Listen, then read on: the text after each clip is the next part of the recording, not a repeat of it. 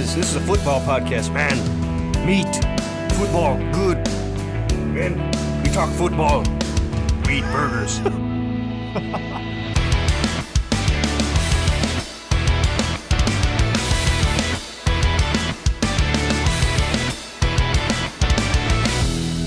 Welcome back to Scramble Drill. How's everybody doing? It's a bit of an interesting episode this go around. We don't have Ben, it's just me. It was really funny. We sat down to record the episode last night, and Ben's plugged in, and we're getting ready to go, and then he goes, what is going on? It's just this clicky noise, and his mic just crapped out and died. So no Ben on this episode. He is off upgrading his audio setup. Good for Ben, by the way. And so, yeah, until that comes in, I'm flying solo. And I figured since we happened to ask for some trades on Instagram, we would do a trade review leading up to the Combine. And then next week, once we have the Combine performances in, we know, you know, how everybody ran their 40, how all that stuff happened, we would actually dive into prospects again. But for today, we'll just do a trade review, maybe talk about some of these prospects as well, but keep it to trades. Really quickly, if you enjoy what we're doing here and you want to help us out, the best way you can do that, it's very, very simple. You just leave us a rating and review on Apple Podcasts or Spotify or wherever you listen to podcasts. You can also watch us on YouTube. Watching or listening, both help us out a ton, and leaving a rating, a review really helps us, especially in the audio formats. It helps, you know, Apple push or Spotify push the podcast to new listeners. So ratings and reviews are like the number one way to do that. And it's really easy to do. It just takes, you know, 30 seconds of your time, and it helps us out a ton. All these trades are coming from Instagram. So if you want to send us a trade to review, you can DM us on Instagram at Scramble Drill Show, and we'll try and get to those. But all these questions are from Instagram. So let's just hop right into it. Let's talk about some trades. The first one here, they sent DJ Moore, Ramondre Stevenson, and a 2024 110 for Elijah Mitchell and the 102 in 2024.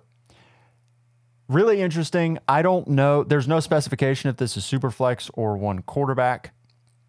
I'm going to assume one quarterback here. I guess it doesn't really matter either way. The difference is if it's super flex, the 102 is likely going to be Marvin Harrison. It could be Caleb Williams. I know I've got a dynasty league where I've got the 102. And it's a super flex league, and the guy with the number one pick has come out and said and told everybody that he will be taking Marvin Harrison Jr. with the 101. So my 102 in that situation is pretty much locked in. It's going to be Caleb Williams. But that's not going to be the case for every league, obviously. So if this is a super flex league, that 102 is probably either Marvin Harrison or Caleb Williams. I'm assuming this person knew what they were trading up for, though, when they made that move. If it's one quarterback, I'm assuming the 101 is going to be Marvin Harrison Jr., and the 102 is likely going to be Malik Nabers. Again, it will vary depending on your league. Maybe somebody at 101 fell in love with Malik Nabers, decides they want to go Nabers at 1, and then Marvin Harrison is the 102. Either way, you're looking at a combination of a Nabers, Williams, or Marvin Harrison at the 102. For the sake of this trade, we're going to assume that they're trading up for either Marvin Harrison Jr. or Malik Nabers, because I feel like it just makes things simpler when we're breaking this down. So the trade, if it's Marvin Harrison Jr., turns out to be DJ Moore, Ramondre Stevenson, and the 110 for Elijah Mitchell and Marvin Harrison Jr. So let's cut the Elijah Mitchell here. Let's simplify that. Elijah Mitchell, let's be honest, it's not worth a whole lot. He's probably equivalent to like a late second if you were to try and figure out his value in picks. So it's essentially DJ Moore, Ramondre, and the 110 for Marvin Harrison Jr. That's a steep price. That's a lot to pay for Marvin Harrison Jr. At the same time, I think that's probably what the going rate is right now. If you want to get Marvin Harrison Jr., that's probably what you've got to pay. You've got to pay a top 12, give or take, fringe top 12 receiver, a upside running back, and a late first. Yeah, that makes sense. That's if I were to go to the guy who's got in a one quarterback dynasty league right now, in the granddaddy of them all, if I were to go to Landon Davis, who's got the 101, and I were to say, what do I have to give you in order to get that 101? I'm probably having to pay something like this.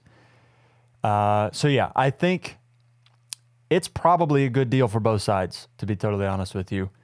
DJ Moore, it's very likely he has some target competition with the Chicago Bears. I have a feeling they're either going to draft Marvin Harrison Jr., figure out some way to do that. Maybe they trade up from 9, or they add a Rome Odunze or a Malik Nabers or somebody like that with the 9th pick. So DJ Moore probably takes a little bit of a dip in value because I'm assuming they're going to add somebody. Ramondre, he's got a wide range of values, but suffice to say, this is a really good offer, and you had to pay up for it. I think if you're paying up for Marvin Harrison and you know what you're doing, that's who you're going for, you probably feel good about this. It's one of those deals, though, that like in a year we could come back to it and be thinking like, what did this person do? This is this is excessive. It's a good deal, though. Next one here from Dane Grimes. Traded Anthony Richardson for the 106 and Jake Ferguson. He's got Lamar and Jordan Love. Says, don't love it, but I need pieces. Again, Dane didn't specify if this is one quarterback or Superflex. I have a feeling this is a one quarterback move because if you're in Superflex, I feel like you're holding on to 3 quarterbacks in Superflex. If you're in one quarterback, we've talked about it before. If you have 3, you don't need to be holding 3 quarterbacks. That's sort of what this feels like. He's like, I've got 3 good quarterbacks. I need to trade one of these guys and get some pieces and fill out my roster. So he traded Anthony Richardson for the 106 and Jake Ferguson. It's not a great deal, to be totally honest. And I think Dane realized that because he says, I don't love it, but I need pieces. It just feels like a desperation trade. Like, I need to fill out my lineup. I need a warm body to slot in there. And the 106 and Jake Ferguson was just what it took. If you're going to break down, especially assuming one quarterback, if you're going to break down who's going to be there at the 106, you're looking at some combination of like Troy Franklin, Xavier Worthy. There's no telling. Maybe if you get hot and bothered for Jonathan Brooks, you could take him there. I don't know. All the players that you really want are gone at the 106. So you're trading Anthony Richardson, and now I'll be fully honest, I'm very high on Anthony Richardson. Just in general, I think he's going to be great. So I'm super excited for his upside. And, I don't think I would be trading Anthony Richardson for just a shot-in-the-dark rookie pick, because that's what I feel like the 106 is at this point.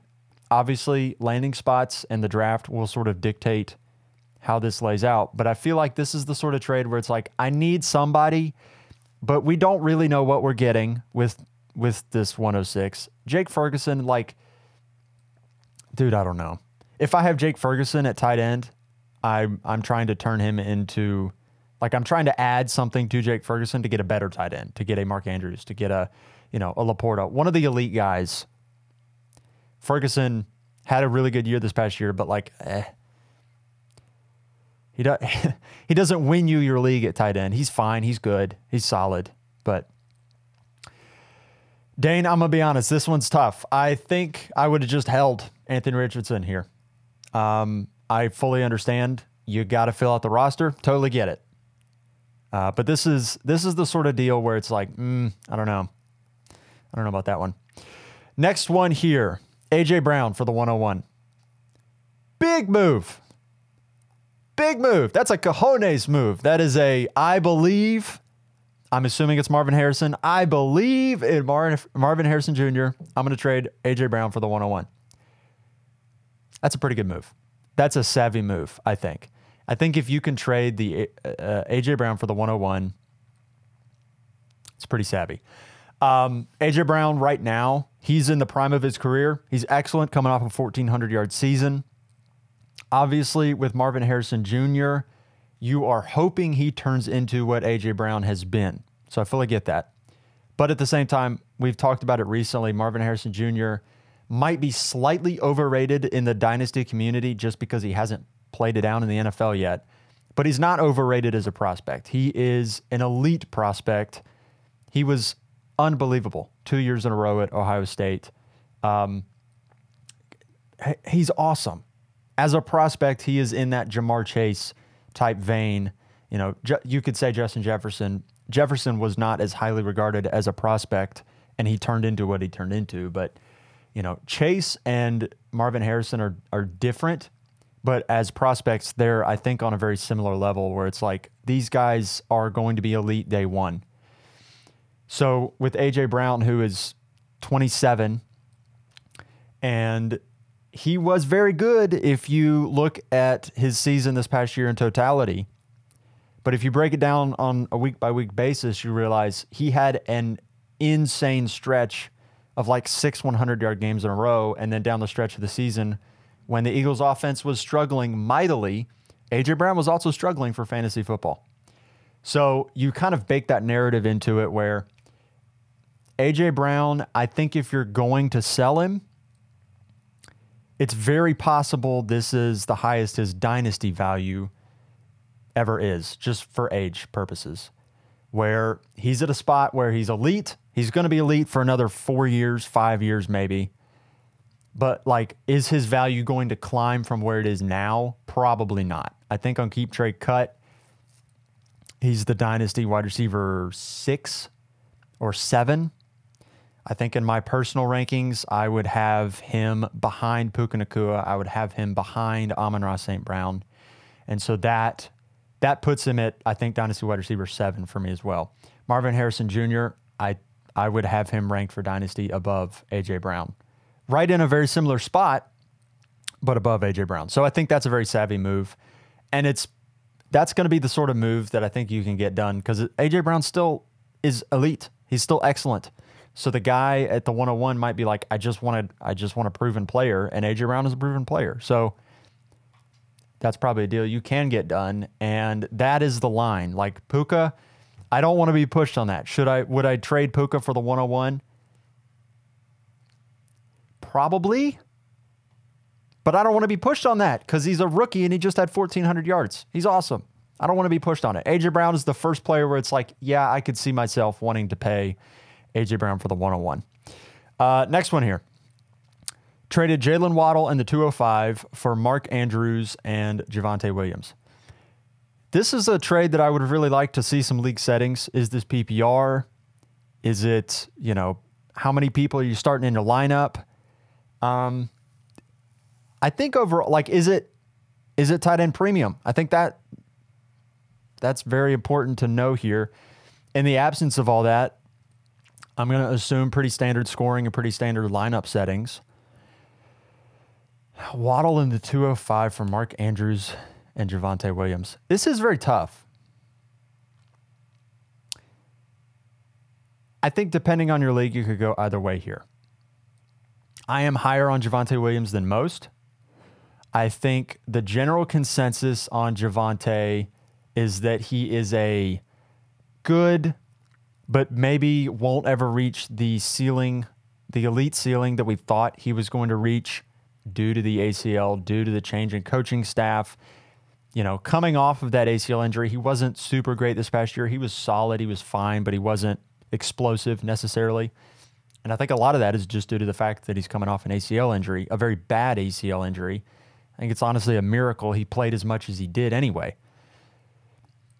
So you factor that in.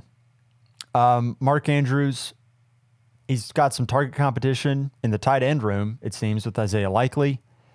I think I could talk myself into either way on this one. I really could. I think the 205, you're probably going to get somebody very interesting. There's a lot of running backs in this class that I think are interesting that are going to be available at the 205. There's a lot of receivers. I mean, In one of your rookie drafts, Adonai Mitchell could be there at the 205. Xavier Worthy could be there at the 205. There's going to be so much variance where these guys end up going that 205 pick, I mean, it could be super interesting or it could be awful. I don't know. A lot of that will be dictated by the NFL draft. I think if I needed a tight end, I would default to Andrews and Javonte.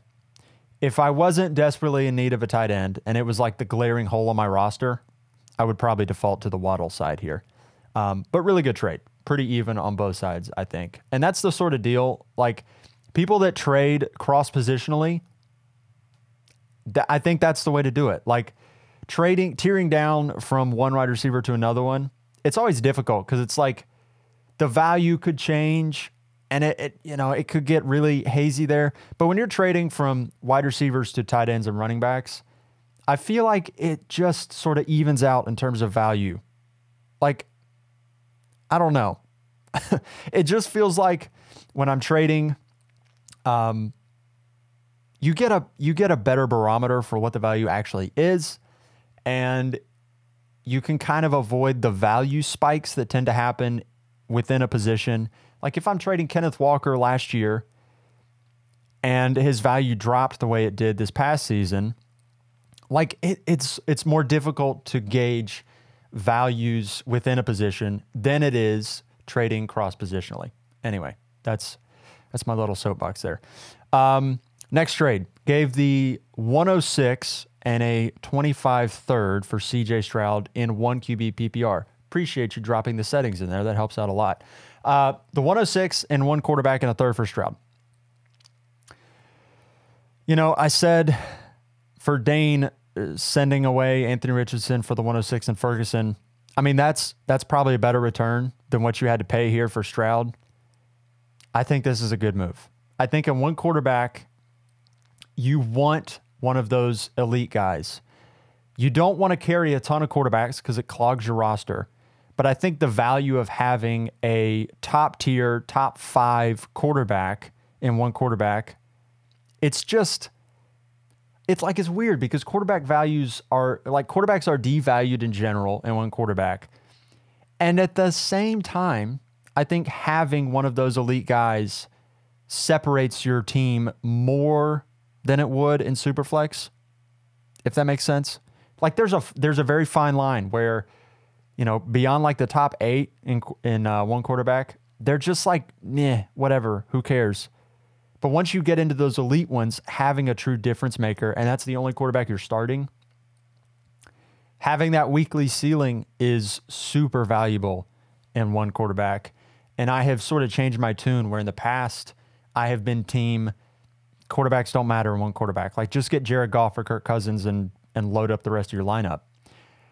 But I feel like I've sort of switched where now I'm like, you know, the guy who has Josh Allen every year in one quarterback, just like it's such an advantage to have that elite quarterback. So I'm totally okay trading a mid first round pick for C.J. Stroud and a throw. Like the third, that's going to be nothing. It's a 25 third too. It's not even a 2024 third. That pick is going to be nothing. So you're trading a mid first round pick for C.J. Stroud. I'm perfectly okay with that. At the 106 especially, because like I said, in one quarterback especially, that 106 is probably just a shot in the dark.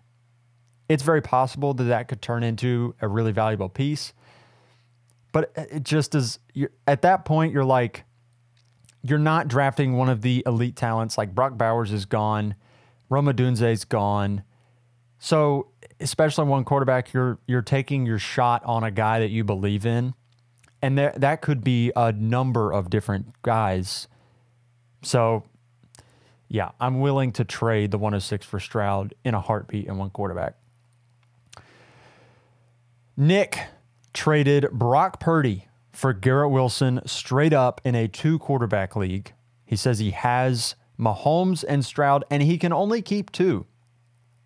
I'm really intrigued what sort of league settings this is. Or is it a keeper league where you can only keep two quarterbacks year over year and then you redraft? I don't know. That's interesting. Yeah, I mean, if you can only keep two, Purdy is expendable. and you just turn Purdy into a very, very good receiver for your lineup. So this is a home run. Like, considering, and appreciate you leaving the context for it, because in a two-quarterback league, generally speaking, Purdy for Garrett Wilson, like, there's a conversation to be had there, I think, where you might find somebody who prefers Garrett Wilson. You might find somebody who prefers Brock Purdy. Purdy was excellent this past season for fantasy football. Leaving the context, though, I mean, this is just a no-brainer home run sort of deal for you, considering your team, considering who you're going to be starting and what's going to be there for you. Yeah, Brock Purdy for Garrett Wilson, I would do that in a heartbeat. Next trade, traded away Saquon Barkley and Amari Cooper for the 105 and Jordan Addison in Dynasty. Really intriguing trade here. I think if you're a competing team, I could see talking myself into Saquon Barkley. Amari Cooper, I've been trying to trade him in one league for like 2 months. Nobody bites. I'll take the 112. Can't get it done. I'll take a high second. Can't get it done. Nobody wants Amari Cooper. And like, he just goes out and scores points in your lineup, but he's 29 years old or something, and nobody wants him. People feel like he's been in the league for forever. And he has, but anyways, he's turning into Mike Evans. Like, for the past few years, Mike Evans, you can't trade him for packing peanuts, and he just goes out and he's a top 15 receiver in your lineup. And it just, with players like that, sometimes I guess it's just more valuable to keep them and let them score points for you, unless you're rebuilding, in which case it's so frustrating because you can't trade them for nothing. Anyways, that's my Amari Cooper rant aside. Saquon and Amari Cooper for the 105 and Addison. I would probably prefer the 105 and Addison here.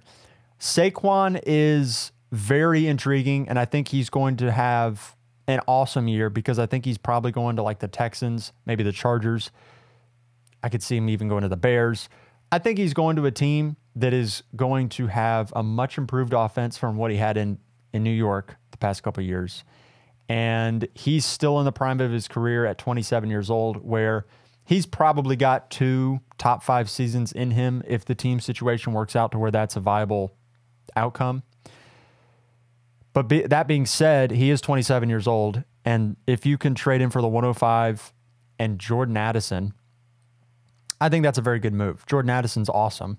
I think he showed us last year, like he's great.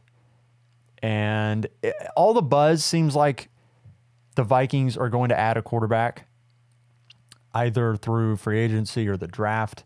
Maybe they, get in the Justin Field sweepstakes. I don't know. But it seems like they're going to figure out something at quarterback, or it's just going to be Kirk Cousins again. And he was awesome before he got injured last year. So, yeah, I mean, I think Addison's a really talented player. And the 105, that could be, in Superflex especially, this is a great pick because you're getting Brock Bowers or maybe Malik Nabers or Rome Odunze is there. I don't know. It depends on your league. But in one quarterback, the 105 is probably, I don't know who goes. That's, you'll have Harrison, Nabers, Odunze, Bowers goes, and then, that next player could be whichever receiver you like who's left. And it's probably whoever the Chiefs draft, to be honest with you.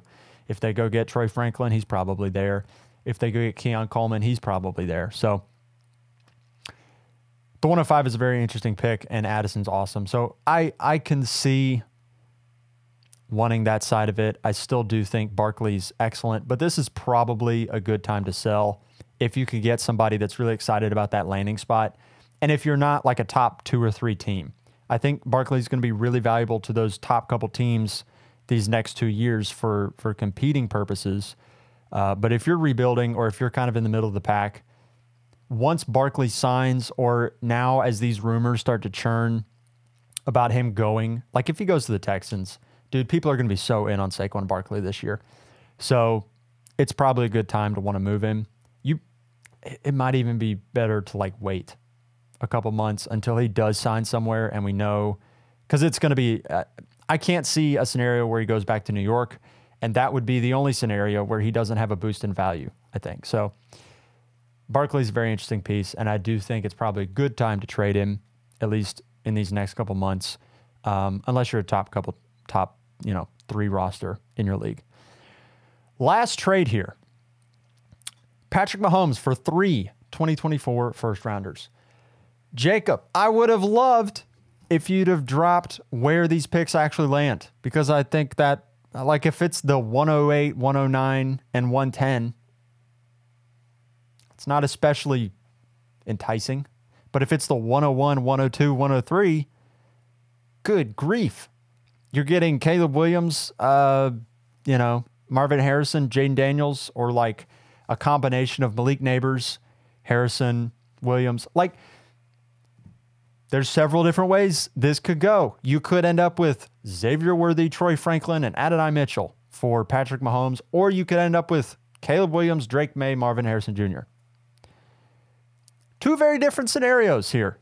If it's the late first scenario, keep Mahomes, dude. But if it's a scenario where you're getting a couple early firsts in here, maybe it's a 101, 102, and the 105 or 6, and you get Brock Bowers maybe, and a quarterback and Marvin Harrison.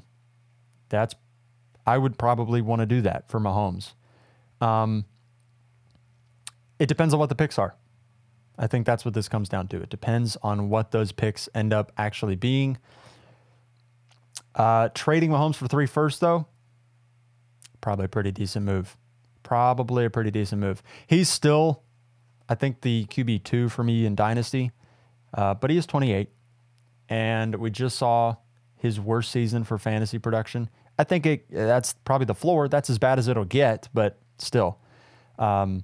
3 firsts for any player, probably a pretty good bet more often than not. But it does depend on what those firsts end up being. Because if it's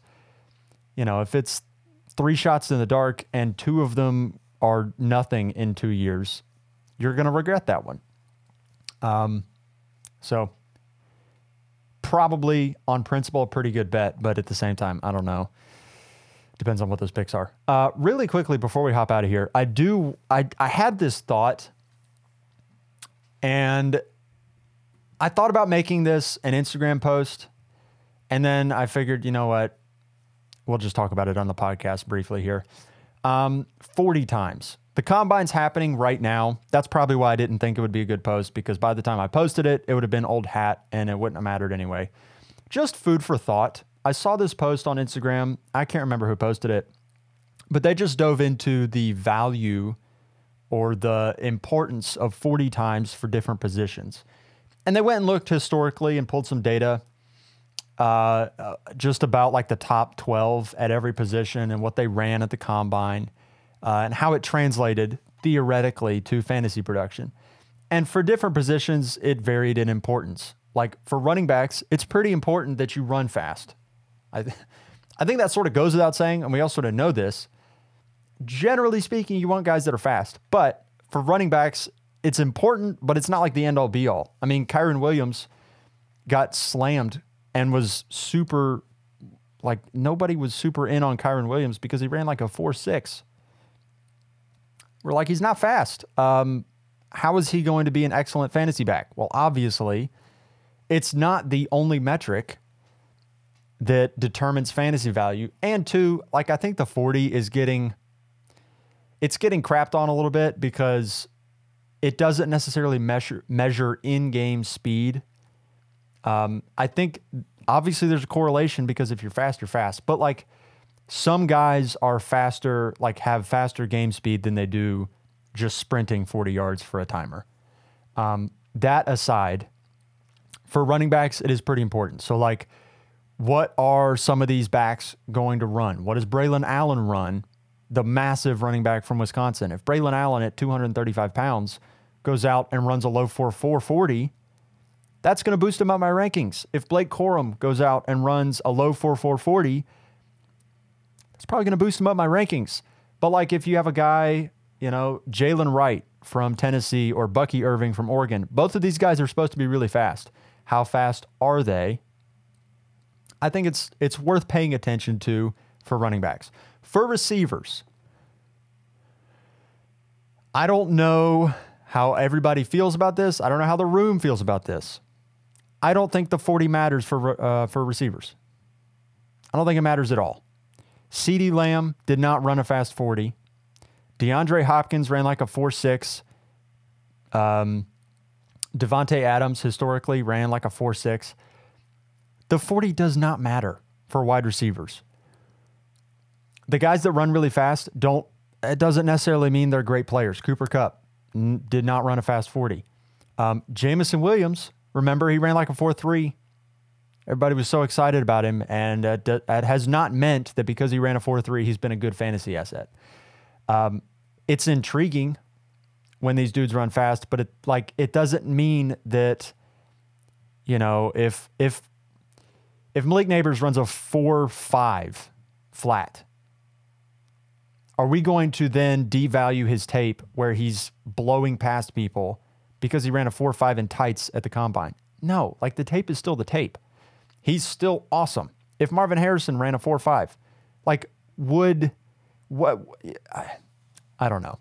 If Rome Odunze ran a 4.3, that's awesome, because then it's just okay, his tape is good, and he's a little bit faster than we thought he might be in tights. But does that change how fast he ran against Oregon in Seattle when they played him? No, he ran as fast as he ran, and the 40 doesn't change what his tape says necessarily about his game speed. So I think you can get caught in the smoke and mirrors a little bit of what the 40 is for receivers. I think there is one combine drill, though, that is important, that's worth paying attention to for wide receivers. That's the 3-cone drill. Cooper Kupp is kind of the case study in this, in that he didn't run a super fast 40. I think it was high 4.5s, low 4.6s. But he ran a ridiculous 3-cone. And that just means that he is really quick getting in and out of breaks, change of direction. He's awesome. And that translates to the NFL when you're breaking in and out of routes, when you're trying to shake off defenders, that short area quickness, that ability to change direction, to move quickly, that's a really valuable skill set to have. Jackson Smith-Njigba is another case study in this, where he didn't run a super fast 40. I think it was mid 4.5s, but he ran an excellent 3-cone. It's worth paying attention to which of these receivers are going to separate themselves in the 3-cone drill. I'm not going to be super paying attention to the 40 unless there's some crazy headline. If Rome Odunze runs a low 4.3s 40, I'll be oh, that's interesting. But if Xavier Worthy goes out and runs a 4.32, that's blazing fast, but that's his thing on tape, is he's fast. I don't know. It won't change my opinion of Xavier Worthy if he runs fast. Maybe it would change it a little bit if he runs slow, because on tape at the end of the day, the tape is what the tape is. Xavier Worthy produced how he produced at Texas, and the 40's not going to change my opinion. If some of these bigger guys, if Keon Coleman runs a blazing fast 3-cone drill, and it's sort of illuminates the fact that he's going to be really quick breaking in and out of routes, it's intriguing. I think it's worth putting a pin in and just sort of saving that for later. And maybe you use it as the deal breaker with some of these prospects, because they're all clumped together right now in rookie drafts. And you don't know, how am I going to value Adonai Mitchell versus Xavier Worthy versus Keon Coleman versus Troy Franklin versus, fill in the blank. There's a lot of these guys that are just clumped all together, and we're not going to know. We'll use landing spot and draft capital and 40 time and all these things to sort of sift through these player value arguments that we're going to have. So pay attention to the 3-cone. Pay attention to the 40 for running backs, I guess. The combine's not the end-all be-all, though. It is fun, but I don't think it's as important as we think it is. Maybe outside of running backs. Running backs probably should run fast. That's all I've got for this episode. Hopefully next week when we're coming back, Ben has a whole new audio setup. Sounds crispy, clean, and nice. We'll see. We'll see how that shakes out. But for now, enjoy the combine. Enjoy the show, the dog and pony show that is the men in tights situation up there in Indianapolis.